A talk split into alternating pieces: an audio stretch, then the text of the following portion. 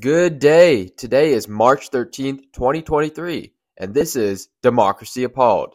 I'm your host, Rohan Mova. We're talking about democracy and its impact on the world. This show is all about democracy.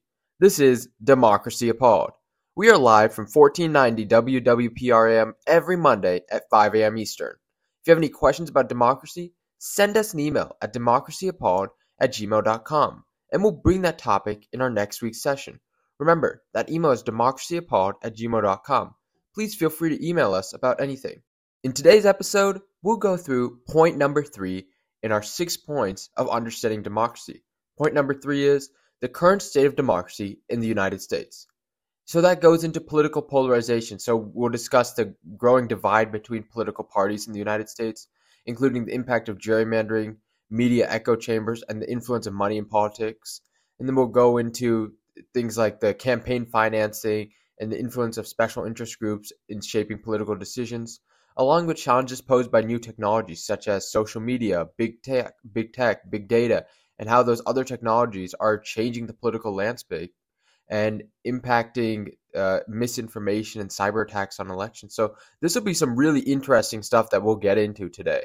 And then after that, we'll go into Iran's democracy's history, along with that, the Grenada Revolution, and then current affairs with India and a shocking surprise that you'll have to wait to find out about. Trust me, it's worth it. It's really exciting.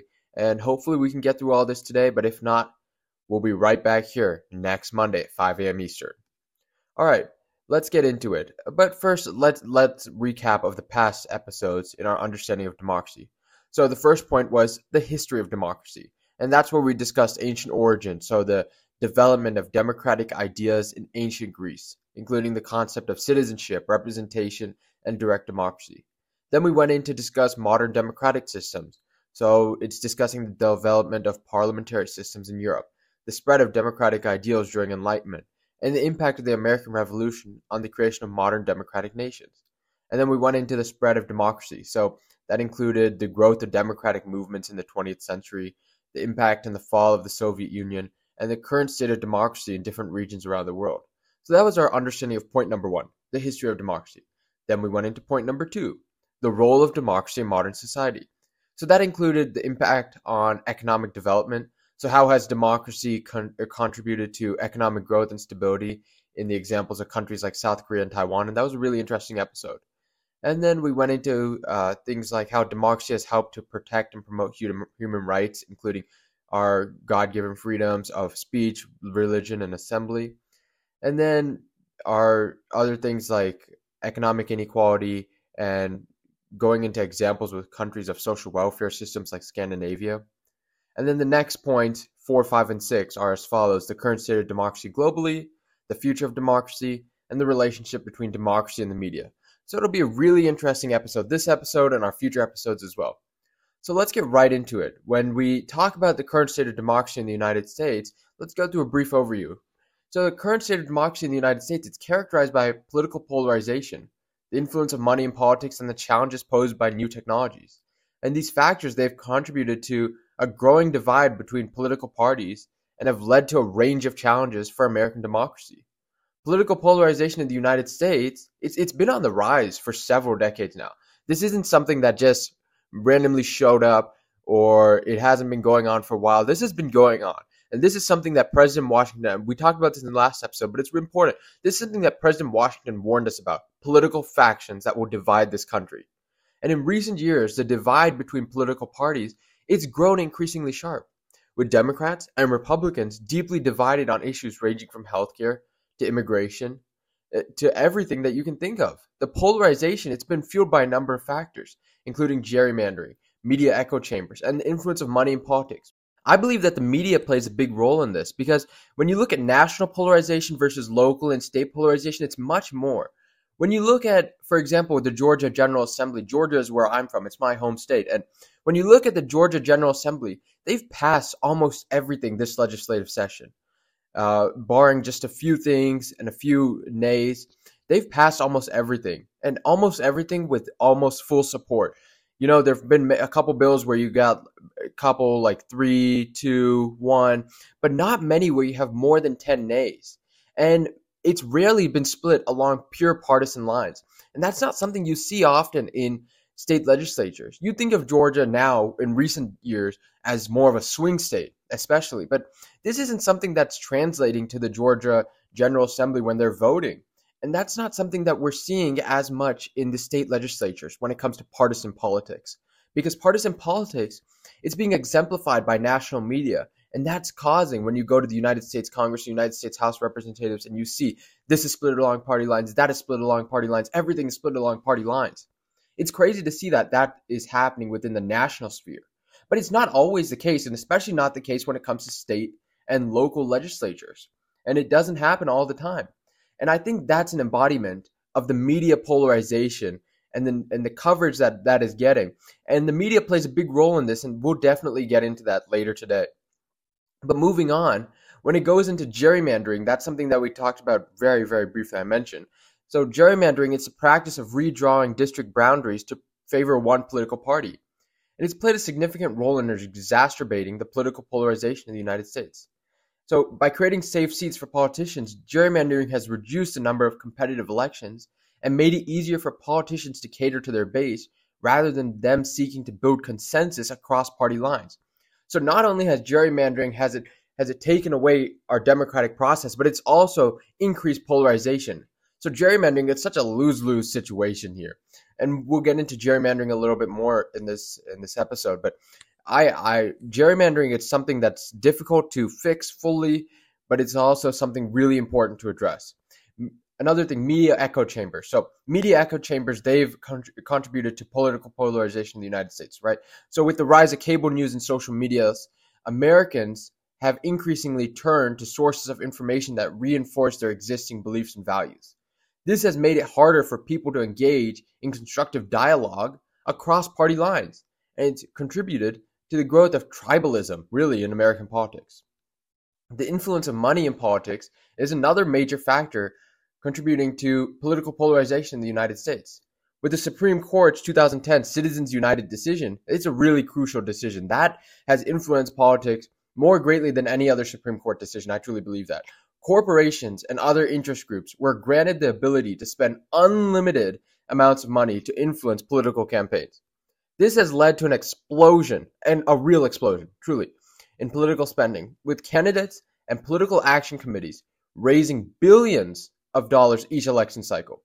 As a result, politicians are increasingly reliant on large donors to fund their campaigns, and many beholden to the interests of the donors in office. And this is something you see time and time again. If you don't have the money, you don't have the support. And this goes back to the special interests, the political action committees.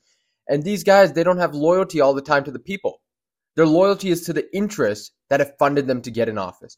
And they're going to fund them to stay in office. And that'll fund them to make sure that they don't have a primary opponent that they're they're going to be have a difficult time taking out. Along with that, there are challenges posed by new technologies. So, the new technologies, they're shaping political landscape in the United States. So that includes social media, big data, and other technologies. They've made it easier for political campaigns to target voters with personalized messaging and to micro target specific demographics. However, these technologies have also made it easier for bad actors to spread misinformation and propaganda. And this can undermine the integrity of elections and erode public trust in the democratic process. So we've talked about this in previous episodes, but how important is public trust in the democratic process? Public trust is the sole, one of the most important things when it comes to a stable democracy. Without public trust in the democracy, there is no democracy. You don't have voter turnout. You don't have politically engaged people. And without that, you have no democracy because democracy, it relies on the people and it relies on everybody engaging with our, our government and our future. And without that, you don't have a strong democratic process. And without public trust it, it, that's eroding currently very fastly, we don't have a stable democracy. Additionally, there's cyber attacks. So that's been brought up recently many, many times. So cyber attacks on election systems have become a growing concern with foreign governments and other malicious actors seeking to interfere in American elections. And this isn't just happening in America and we'll go into this a little bit later on when we when we go into the current affairs. This is a special case study. I want to go. This is part of the surprise, but there is a cyber attack on election that happened in 2021 that we'll go into. So the current state of democracy in the United States it's characterized by political polarization. There's the influence of money in politics, And then there's the challenges posed by new technologies. And these factors have contributed to a range of challenges for American democracy. So that includes a growing divide between political parties, the, the erosion of public trust in government, and the threat of foreign interference in elections. So addressing these challenges, it'll require a concentrated effort from all segments of society, including political leaders, media organizations, and individual citizens. And I think the key important part here, they're all important, political leaders, media organizations, but I think the most important key thing is the people, the individual citizens. But it should be noted that the political leaders and media organizations are, are very, very, very important as well. And when it comes to leadership in a democratic process, that is so crucial. That is so crucial. And we saw this in Mexico and in Israel through our previous case studies where the political leaders they are corrupt and they're not taking a democratic process to the to its real core. And that's when you have issues where political leaders aren't faithful to the democratic process. So let's get further into political polarization. So, political polarization in its core refers to the growing divide of political parties and their supporters, and in the United States, in our example. So, this divide has been increasing in recent years, and it's made it much harder for people to engage in constructive dialogue across party lines. It's been fueled by a range of factors, and one of those is gerrymandering, and one of those is the media, and one of those is the money, right? But some view political polarization, it's it's a lack of shared values and principles among people. And that may be the case, but it's also it could be a symptom of a larger cultural divide. But that may not be the case. And I really don't think that it, it's a larger cultural divide. I think it's just the problem that we don't have conversations. We don't have conversations where we can just talk. And it's difficult when you when you have a democracy, you need to be able to engage in constructive dialogue. You need to be able to argue one side versus another with evidence. You need to be able to push competition, consensus, and informed thinking. And can those three be put together? It's something to think about. It really is. Because you have competition. Competition on one hand, it, it says that there are many different ideas and they'll compete against each other. Maybe one will come to the front, maybe they'll mix together and they'll come to the front. But there is one basic idea that should come to the front, and that's the idea of competition when you have competition in, in an industry, for example, they're always competing for the best product. They're always trying to make each other better. And that's what competition with ideas does as well. It always pushes one idea to the front. Many times it does, at least, and that's the idea of the marketplace of ideas. But the problem is that can also push towards group polarization. And when you're talking about group polarization when it comes to competition, that can just spread more and more people to the opposite side and just get more and more entrenched in their view that it makes it difficult for there to be any middle ground. Another idea is the idea that there should be consensus building when it comes to conversations. So, what is the goal of conversations? Could it be in consensus? It could be consensus. That is one possible option. But consensus doesn't always have to be reached. It doesn't always have to be reached to have productive dialogue. Consensus could include compromises. And compromises, who knows that better than Henry Clay? Henry Clay, the great American compromiser. And consensus is one way. And there's the other idea that you just have conversations to get informed.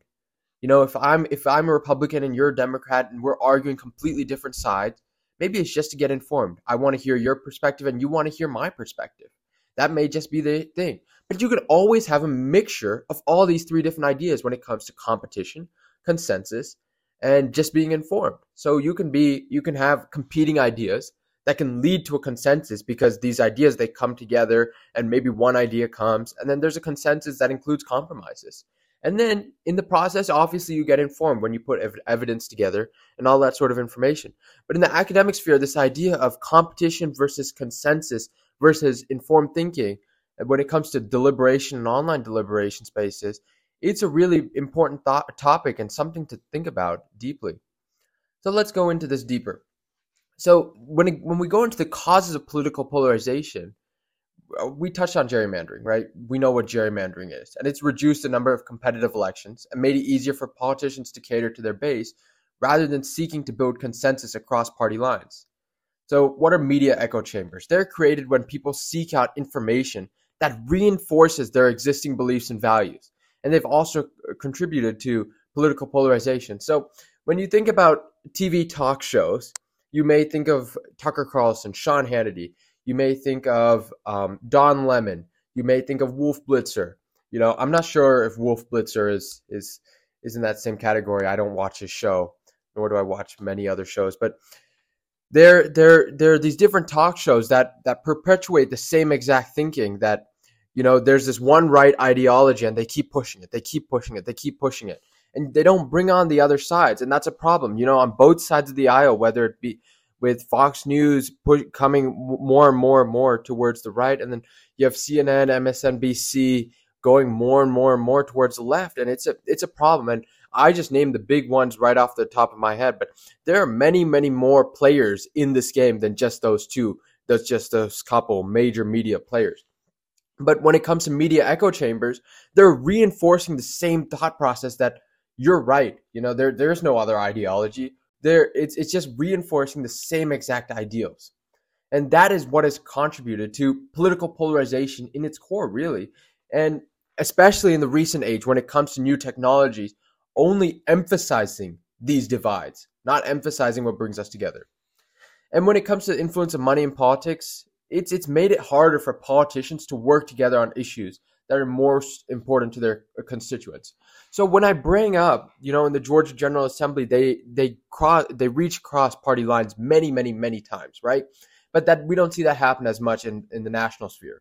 And why is that? A key piece of that could be because of you know this the money that's funded into national elections rather than state elections where there isn't that much outside interest while while there is it may not be to the degree that there is when it comes to you know the United States Congress versus the Georgia General Assembly. So the influence of money in politics it's made it harder much harder for politicians to work on issues that are important to their constituents because the special interests are at play and we can't ignore that. So another thing is that a, a, solution to political polarization may not be, you know, this is this is it, like I said, it's hard to eliminate gerrymandering altogether. And what is the best idea to solve it to the best possible ability? And the best idea might be the solution to political polarization may not be to eliminate gerrymandering, but to encourage more moderate and consensus building candidates so that gerrymandering isn't happening to the to the degree which it's happening now. I mean, I don't think it should happen at all, but you can't always eliminate it, and it, things get difficult. When you go to the consequences of political polarization, the consequences of political polarization are significant, extremely significant. They include decreased civility and dialogue across party lines. And what does that lead to? That leads to a gridlock in government. And then what does that lead to? That leads to a threat in the legitimacy, the legitimacy, the core of democratic institutions.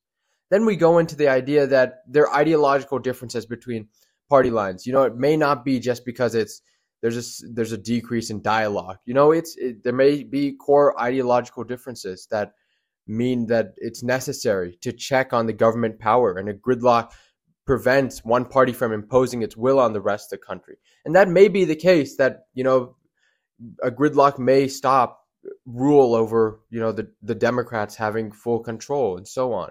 You know, we're seeing that in the House of Representatives right now. But the idea is that when there are ideological differences between parties, you know, there should still be a degree of civility and a degree of dialogue across party lines. It shouldn't lead to a gridlock in government. It shouldn't lead to the president vetoing everything or the governor or whatever it may be. It shouldn't lead to the House not passing so and so. It should lead to dialogue where one side is able to get something, another side is able to get something, and we're able to progress forward. Not sit there and take 15 steps back because not not because we're going backwards, but because we're staying in the same spot. And when we're staying in the same spot, everybody's pushing forward. And when we're not pushing forward, we're going backwards. So that is the key problem I see here. And then let's go into the possible solutions to political polarization. There are there are tons of there are tons of ideas. Will they work? We don't know. We don't know. They're difficult to implement, that's for sure. So possible solutions to political polarization, they could include redistricting to redistricting reform. So that could be to reduce gerrymandering. And then there could be media literacy efforts to counter misinformation and then those echo chambers that we talked about. And then there's the idea of promoting more moderate, more consensus voting candidates and policies. This is something I see that we're lacking and that I, I, I would love to see more moderate and more consensus voting candidates. Not only does that increase the amount of civility and dialogue that we'll have across party lines, but it also means that we as a society will come together greater because these candidates, while Americans do have staunch beliefs on one side of the aisle on many issues, they do cross along along party lines many, many times, whether it comes to national security, immigration, abortion, and so on, they don't always just stay on one side, whether it be Republicans or Democrats. Americans really do favor one party over another for when it comes to certain issues. So that is conservative ideology versus liberal ideology. So for when it comes to national security, Uh, most Americans support Republicans. They're about 60%. And the same thing comes to immigration. Then when it comes to abortion, more more Americans support Democrats. So it's the idea that when you have more moderate consensus voting candidates, you can go to what the people want. You're able to build more compromises and you're able to get things done what the American people want rather than, you know, just going across one ideology that that doesn't build for the American people and doesn't take us anywhere because we go into a gridlock. You know, one ideology it may be fine, but as long as we're progressing forward, it should be forward, not not we have 4 years of President Biden and he's able to pass some laws with a Democratic Congress and then 4 years later you get a Republican president who takes back everything that President Biden just did and we continue to go back because it's the wrong method because there's such a stark difference in ideology. And I don't believe that should be the case because that's what's happening right now. We had 4 years of President Trump. He did he did trade deals, he did so on, and President Biden tried to reverse everything he did for the first 2 years. And then I'm sure the Republican president will do that for the next for when he get whenever he gets in office trying to reverse everything President Biden did and so on. So it's a very difficult idea to to promote uh, to uh, when you don't have moderate and consensus voting candidates because I believe that's the, that's the next step and a necessary step to get more efficient policy making done and to reduce political polarization. So focusing on shared values and principles it's essential to achieving meaningful policy outcomes. Not to ignore our differences, but rather to build on our differences to get success done, successful policy achieved. So let's go into polarization in the media. So polarization in the media it refers to the increasing divide between different news sources and the way they cover political issues. And this has contributed to the growth of media echo chambers and a lack of trust. You know, at the core, there's a lack of trust in the media.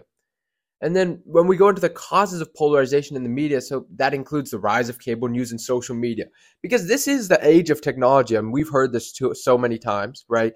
But there have been, there's more information that we see today than ever before. We don't just pick up a newspaper and read it and we see the headlines, we read a couple articles. There's everything that we need to know comes in a one sentence uh, line on Instagram or Facebook or Twitter. And the economic pressures on traditional news outlets they've led to a focus on sensationalism and clickbait. And that's part of the the, the culture today especially when it comes to the younger generation gen z as they call it. And it's it's becoming a major cause of polarization within the media causing it to polarize into the society and that that is a key problem that is threatening the legitimacy of our democratic institution and then when we go into the consequences of polarization in the media so it includes a lack of common ground and a shared understanding among Americans. If you listen to MSNBC, you'll take away one understanding. But if you listen to Fox News, you'll take away another understanding. If you listen to NPR, you'll take away a different understanding. What is the understanding that is supposed to be achieved? You know, the spread of, of misinformation and conspiracy theories, they're, they're playing a threat in the role of the media as the fourth estate. The media is called the fourth estate because they play a crucial role in not only disseminating information to the American people, but they also are supposed to check on the big dogs. They're supposed to check on the government, the people that they're supposed to hold accountable for their actions. And it, the threat of the role, uh, the media in holding elected officials accountable is just not happening when you have such staunch polarization in media. If you have a story on President Trump Fox News may may squash it much much lower than CNN may be broadcasting out on all their platforms and for the next week versus you know same with MSNBC versus Fox News that may squash it and try to find something else as news. So this is not what the media was intended for as the fourth estate.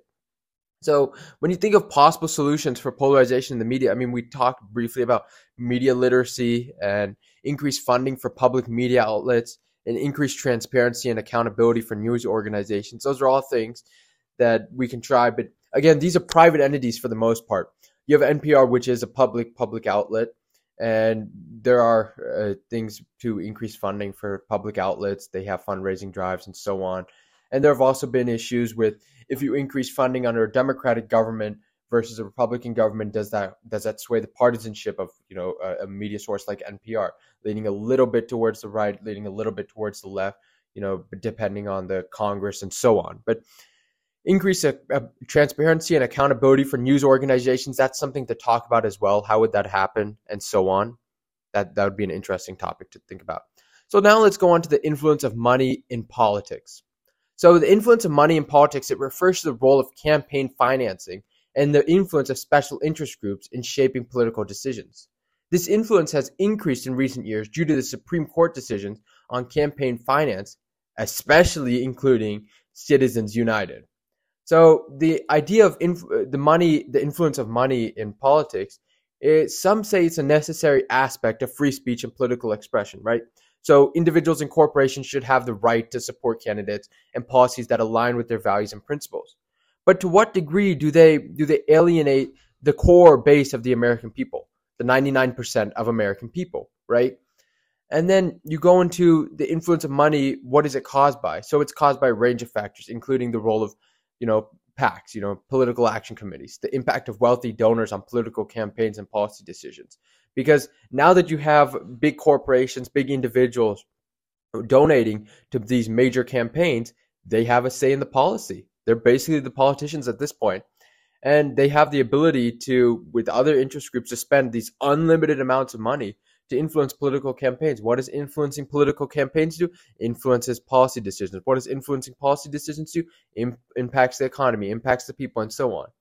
So some say it's a way for individuals and groups to express their political views and to support candidates that align with their values. But then uh, the others may argue that you know the restrictions they would limit political expression and stifle free speech. You know, to a degree that may be true. It really may be but then to another degree what what to what degree is it stifling free speech by having one person have so much more power in a democratic institution rather than another person uh, down here in Georgia, right? You know, just a regular old Joe in Georgia just trying to have his voice heard as well, right? But the idea is that in a democratic institution, one person, one vote, one voice. But when you have such great influence of money in politics, that one person, that one voice, it could be exacerbated by so much more. It could be emphasized more than another person's one voice, one vote. Right? And is that the is that the key goal of a democratic institution? In my opinion, I don't believe so, but that's a question you have to ask yourself. And when you think about the consequences of the influence of money in politics, they they include an erosion of trust in government, right? And democratic institutions, decreased representation of average citizens in politi- in the political process and an increased influence of special interests on policy decisions, right? So that it really affects the economy as a whole, the people as a whole, and everything that there aren't all the perspectives being taken into account like they should be. And when it comes to a democracy, it's important that that uh, those ideas are all taken into account and that perspectives aren't mismanaged because of the influence of money, which I believe to be dangerous to a great degree. So possible solutions to the influence of money in politics, they could include public financing of political campaigns, restrictions on political action committee spending, and increased transparency and disclosure requirements for political spending. And one thing I would like to note is that many of these politicians they they like to emphasize grassroots movement. We're a grassroots movement. Our money comes from grassroots. I'm not taking money from super PACs. I'm not taking money from so and so, these large corporations and whatnot. But it's important to remember that even though they may come from you know grassroots movement it this shows that the american people don't want special interests controlling the politics. The american people don't want uh, big PACs controlling politics and so on. They want one voice one vote one person right? And they they want an equal voice across the playing field. And so that's what that's what it shows. And that that is something that congress has to take into effect and that's something that really needs to be thought about and how do we solve this? How do we make sure that you know no one is getting an unfair playing field? And to make sure that we have a democracy where we have institutionalized equality right? And equality could mean equality of the voice when it comes to money right? The source this uh, the source of all our they say the source of all our problems money right? One voice one vote one person. I think that should be the key that we should always remember this is your host, Rohan Mova, and if you're just tuning in, we're talking about democracy and its impact on the world. This show is all about democracy. This is Democracy Appalled. If you have any questions about democracy, send us an email at democracyappalled at gmail.com and we'll bring that topic in our next week's session. Remember, that email is democracyappalled at gmail.com. So let's go into our next thing challenges posed by new technologies. So, I mean, this is a key part in polarization as well, right? So, when I talk about challenges posed by new technologies, I'm referring to the impact of social media, big data, and other technologies on the political landscape of the United States. These technologies, they've made it easier for political campaigns to target voters with personalized messaging. But they've also increased the increased threat of cyber attacks on election systems and the spread of misinformation and propaganda. So some may view the impact of social media and big data on politics as an important aspect of free speech and political expression, right? People should have the ability to use the tools to express their political views and support and support candidates that align with their values. Other may say, you know, there's this is a spread of misinformation and the spread of propaganda that is taking over, you know, our brains, our airwaves, and so on, and it's dangerous. And to a degree, they're both right, really. They're both right. There is misinformation and propaganda that is scary that is going to increase polarization and increase uh, the amount of distrust in government and so on. But then there's also the idea that there there is free speech and political expression, and it is important that when you have social media and people are using it, that that it is an important aspect of free speech and political expression, and there should be no limits on that of free speech and free expression. So they're both thought processes that both I agree with. So when it comes to the causes of the challenges posed by new technologies, the challenges they're they're caused by an impact, the impact of social media, political communication, and discourse, the role of big data in political campaigns and micro targeting of voters, and the threat of cyber attacks on the election systems and interference by foreign government. And we heard this before, you know, in 2016, you know, the possibility of Russia and interfering with our election. So some may say that big data and political campaigns and micro targeting of voters, it's a better way to understand the needs and perspectives of different communities, right? So some may say that this information it can be used to develop more targeted targeted and effective policies. Others may say, "Whoa, whoa, whoa, hold your brakes right there. That is some real real privacy concerns. You're taking my data? This is this is right now everything on my phone it's it's mine right? It, it has everything that you need to know about me because we spend our time, a lot of it on our phone. A lot of things we do, a lot of the things that go through us, a lot of our thoughts, they're on our phone. They are, right? So if you have data on my phone, on my accounts, you have data about me, about my person, who I am. And it's a real privacy concern, right? So, mm, sure, they may be able to understand the needs and perspectives of different communities, but at what cost? At what cost? Is my privacy your cost? Something to think about.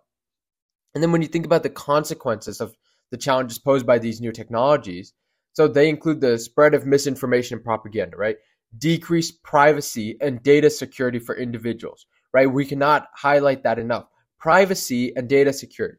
I've said this in a previous episode, but this is the age of privacy. When you have these AI devices that listen to everything that you tell them, right? When you have things like Alexa, the Google Home, and so on, they listen to everything you tell them, and or don't tell them, right? They, they could be listening on your conversations. This is the age of privacy. You've got these video cameras that are synced to this cloud and this cloud-based software that has all your data. And then, are they selling the data? You don't know. Are they selling whatever you search up uh, towards uh, targeted ads? You don't know. They could be and it's scary to a degree it really is. So the data security and privacy this will be our age of privacy especially when it comes to ai technology and how that'll advance over the next couple decades. So these cyber attacks they've also been a threat to the integrity of democracy democratic institutions and election outcomes. Because not only has social media played a big role in democratic institutions but they've played a big role in election outcomes because everything you you look at the amount of uh, uh, people that get their news from Facebook or Instagram, and it, it's large. You know, I remember seeing a statistic. I don't remember the exact number, but it was a large percent, double digits for sure, at least thirty percent, I believe. And the idea to improve cybersecurity is is important to protect democratic institutions. So uh, possible solutions could also be, you know, increase regulation of social media and big data. And those have its drawbacks, but they also have its pros, right? So if you increase the regulation of social media and big data, are you getting too much into you know the people's free expression? uh, companies and so on. But then you need to protect privacy. And if you're not protecting privacy, you're not protecting the American people, period. So that's really important, I believe, privacy. And then there's the idea of improved cybersecurity for election systems and campaigns, like I've said, and that's that's that's another key piece that that will be worked on. Definitely, I truly believe they'll they should get something done within the next couple decades for sure. Hopefully, within the next couple years. Uh, there's the idea of improved media literacy, which could help with misinformation and propaganda as well. So, uh, furthermore, there's the idea that you know these tools they should be without interference, without censorship, because this is another idea of free speech, political expression, which should not be threatened to any degree. Which I agree with to a strong, strong degree. The free speech and political expression they're key in democratic institutions. And if this is the way that people are going to express themselves, you know, as long as they're keeping politically engaged, as long as all the perspectives are being shown, it could be a benefit. And it really could be. And when we go into democratic challenges, that's what we've discussed thus far in our current state of democracy in, in America, you know, the United States. It isn't all negative, though. There are many positives that has happened in our evolution of democracy and our current state of democracy in the United States. And we'll go through this right after this. This is your host, Rohan Mova, if you're tuning in, we're talking about democracy and its impact on the world. This show is all about democracy. This is Democracy Appalled. If you have any questions about democracy, send us an email at democracyappalled at gmail.com, and we'll bring that topic in our next week's session. Remember that email is democracyappalled at gmail.com. All right, let's go into the pros. So, increased political engagement. So, in recent years, there's been a significant increase in political engagement and activism among Americans. This has been spurred by a range of factors, including the elections of, uh, of President Trump, concerns about social and economic inequality, and the impact of new technologies on political organiza- organizing. So I think the, the last one and the first one, they interconnected to a, to a great degree. So when you look at the impact of new technologies on political organizations and mobilizing people to uh, do certain things. It's really important because these these social medias and the uh, online forums and all this sort of stuff, people are able to access this information like never before. And when it comes to the election of President Trump, these these quotes that that have been shown in the media, everything that has been there, it was a highly politicized, highly publicized election than ever before because of all these new technologies that have impacted uh, our, our society. And then they've also led to more and more people wanting to get involved because they're reading more. More and more people are getting informed, right? So more and more people are getting engaged. Only, only natural, right? So then there's also the idea that when you have um, these great tools like social media to organize movements, organize protests, and so on, it's it's a great tool to increase political engagement, which has grown significantly because of these new technologies. So it's not all negative when it comes to these technologies. It really isn't.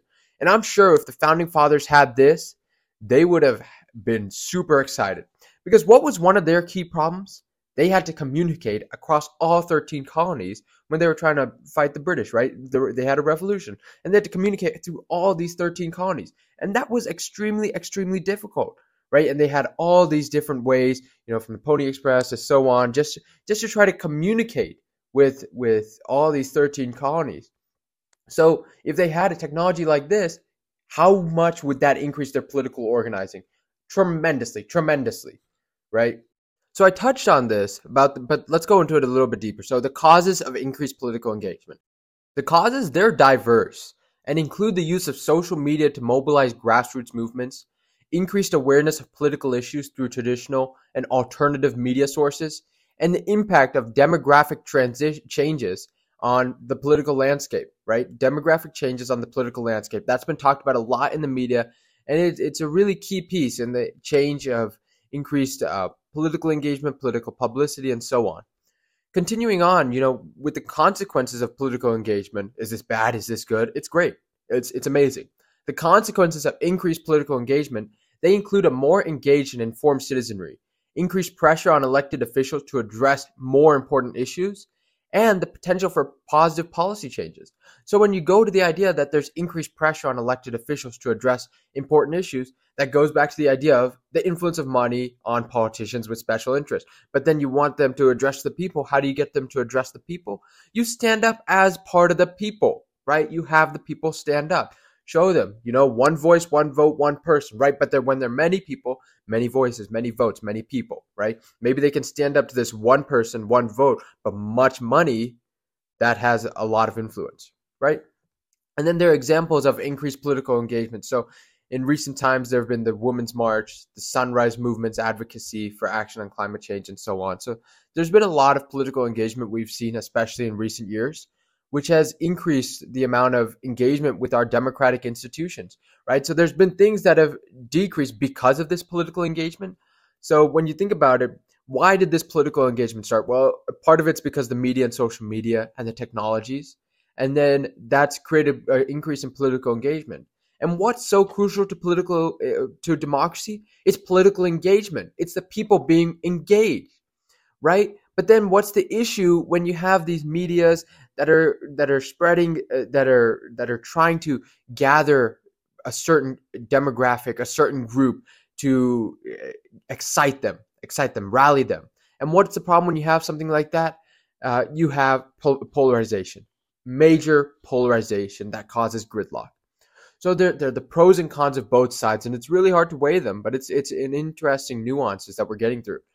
And then when we look at the advances in voting rights in, in the past, recently, especially in the past, you know, couple decades, despite the concerns about voter suppressions and access to ballots, there have been significant advances in the voter rights in recent years.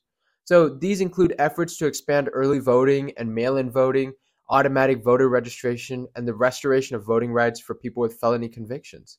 Right. And the causes of advances in voter rights they're they're diverse again, right? So they include grassroots advocacy. And what does grassroots mean? It means the people, right? The real people getting together and forming their own coalitions, their own movements, and starting it from the bottom up, where it doesn't start with the big donors, it starts with the people. And that's the sort of activism that, that I've always loved, I've always admired. There are also the ideas that court decisions overturning restrictive voting laws have advanced voter rights. And then there's been political pressure from civil rights groups and other organizations. And then when you think about the consequences of these advances in voting rights, so they've increased access to the ballot, greater representation of marginalized communities in the political process, and they've increased confidence in the legitimacy of democratic institutions.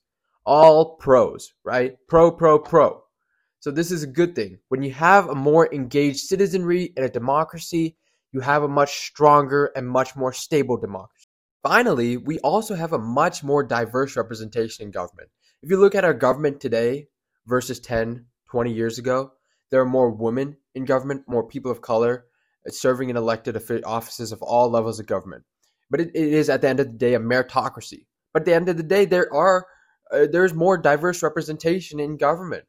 So that is that is a big pro of democracy and our our stability of our democratic institution here in the United States because that shows the strength of our democracy, the amount of people that we're putting in, the amount of people that we're engaging in our de- democratic process, and it's such a strength and the impact that it has on these communities and the increased trust in the democratic institutions because of this. It's great. So while there are certainly challenges facing American democracy, there are also positive developments to highlight such as increased political engagement, advances in voting rights, and the diverse representation that we now have in our government. By focusing on these positive developments and working to address the challenges that we face, Americans, we can work towards strengthening democratic institutions and ensuring a more equitable and more inclusive society where we have the strongest democracy, we have the most stable democracy, we have the uh, best democracy. And we can do that when we have a great informed citizenry. We have a, a society that is working towards prog- progress. And I think the number one thing that we need to address, and there's so many multiple factors that go into this, is political polarization. It goes back to the media, the technology, and so on. But that is the number one challenge facing American democracy today. And I hope that we can overcome this because if we can overcome this, this is a serious burden to our democratic systems and the legitimacy of our democratic institutions here in the United States. It really is. I was hoping to go into Iran's democracy's history today, which is particularly fascinating with a rich tapestry of events and movements that have shaped this country over the past centuries, right? And it's so interesting from the constitutional revolution of the early 20th century to the current political situation. Iran, it's been marked by a mix of democratic and authoritarian elements. And I was really hoping we'd get through this today, but I don't think we'll have enough time. Special shout out to Faye for recommending this, and we'll definitely get through it next week. And it's super interesting, so I really hope you guys tune in to listen to it. Let's now go to the Grenada Revolution. Today is the 44th anniversary of the Grenada Revolution that took place on March 13, 1979. Today we'll be taking a closer look at the impact of the revolution on Grenada's political and social landscape and exploring how the country has developed in the four decades since. So the Grenada Revolution, it was a period of political and social upheaval in Grenada, a small island nation in the Caribbean. It began on March 13, 1979. The revolution was led by a small by the New Jewel movement, the NJM, a left-wing political organization that sought to end Grenada's dependence on foreign powers and establish a socialist government. The NJM, led by Maurice Bishop, had been organizing and mobilizing support for their revolution for several years before March 13, 1979. On that day, the NJM, along with some elements of the Granadan military, overthrew the government of Prime Minister Eric Gairy in a bloodless coup. After taking power, the NJM established a new government with Bishop as the prime minister. They nationalized some industries, redistributed land, and implemented social welfare programs. The government also has close ties with other socialist countries such as Cuba and the Soviet Union at the time. However, the revolution faced challenges and opposition from both internal and external forces. There were disagreements within the NJM about the direction of the revolution, and the government's policies were criticized by some Grenadians who felt their freedoms and economic opportunities were being restricted. In addition, the United States government viewed the Grenada Revolution as a threat to its interests in the Caribbean and began to effectively undermine and destabilize the government. In 1983, the U.S. invaded Grenada, citing concerns about the safety of American medical students on the island, and they overthrew the NJM government. The Grenada government had a lasting impact on the country, both in terms of its political and social development and its relationships with other countries. To this day, it remains a controversial and debated piece in Grenada's history. The Grenada Revolution had a complex impact on democracy in Grenada. On the one hand, the revolution brought about some significant advances in democratic participation and representation, particularly in terms of political and social inclusion for marginalized groups. For example, the revolution led to the establishment of a People's Revolutionary Government, or PRGO as known. That included representatives from different sectors of Grenadian society, such as farmers, workers, and women.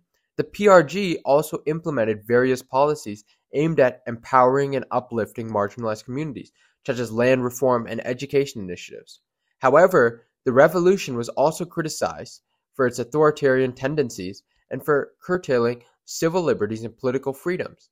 The PRG implemented strict censorship policies and cracked down on dissent, including through the use of detention and torture.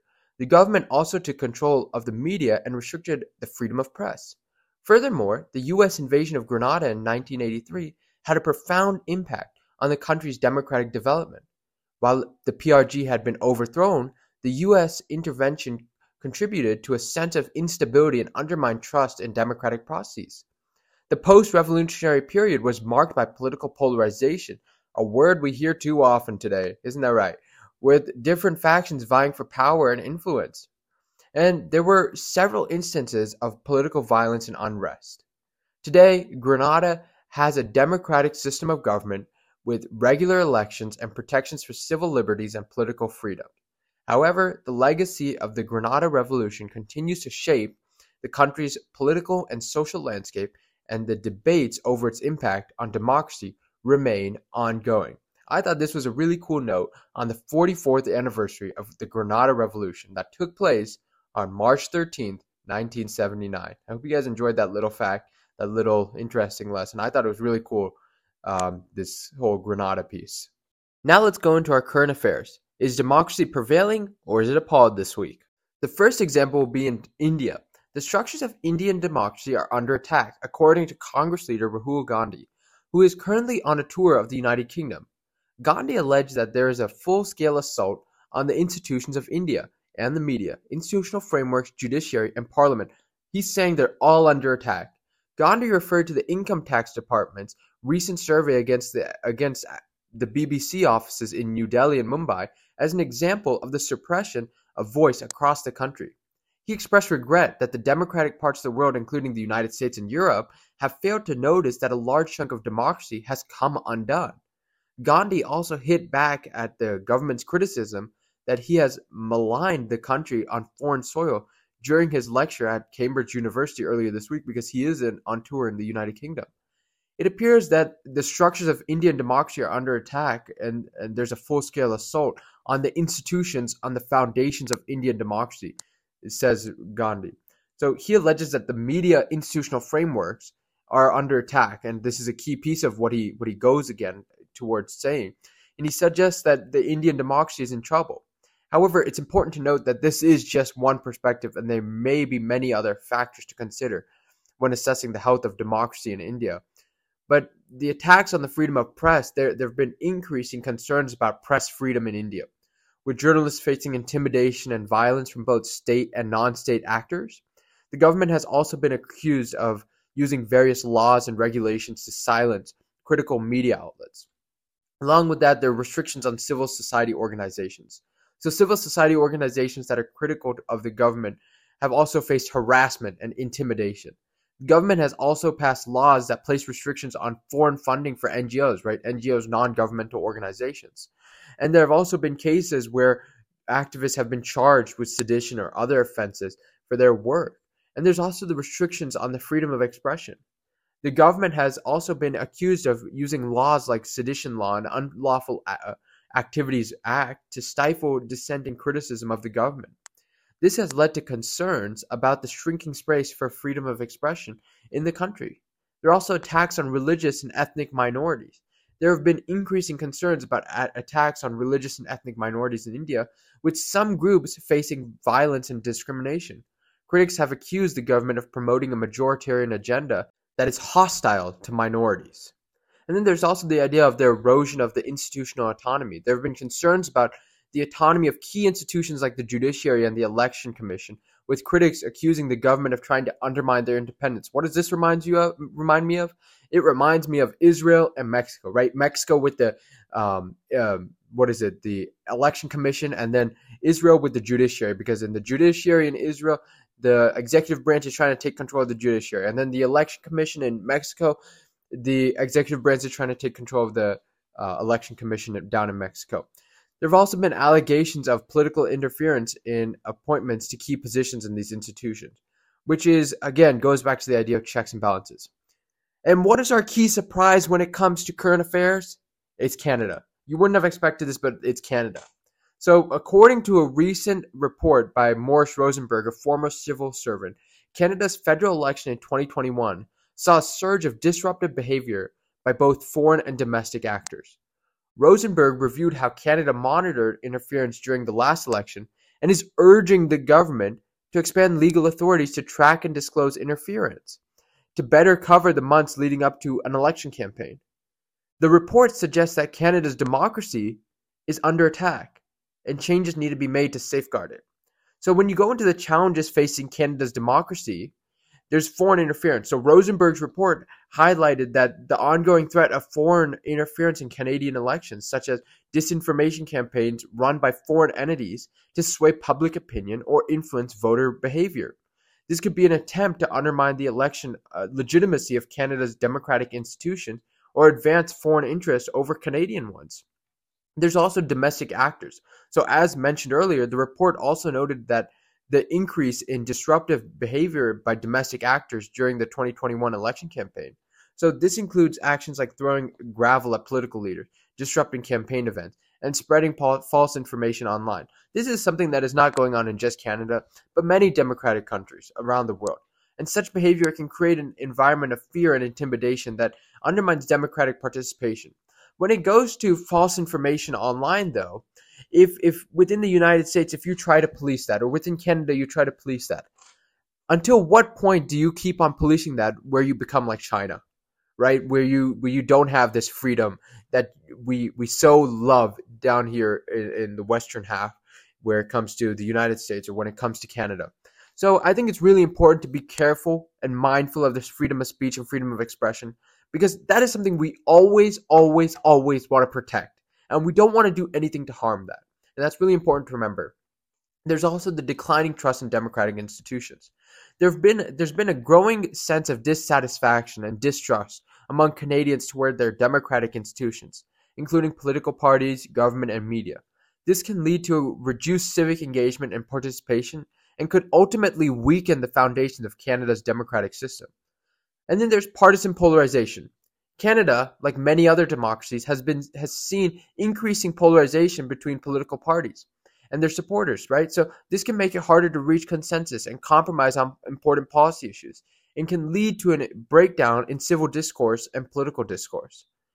Furthermore, access to information. The ability of citizens to access accurate and reliable information is essential for a healthy democracy. However, concerns have been raised about the quality and reliability of information available to Canadians, including the prevalence of misinformation and disinformation online, and the decline of traditional media outlets that have historically provided a critical source of information for the public. What does this remind you of? We just talked about the state of democracy in the United States. And then we're look, looking at the state of democracy in Canada very briefly. And it reminds me a lot of the United States, right?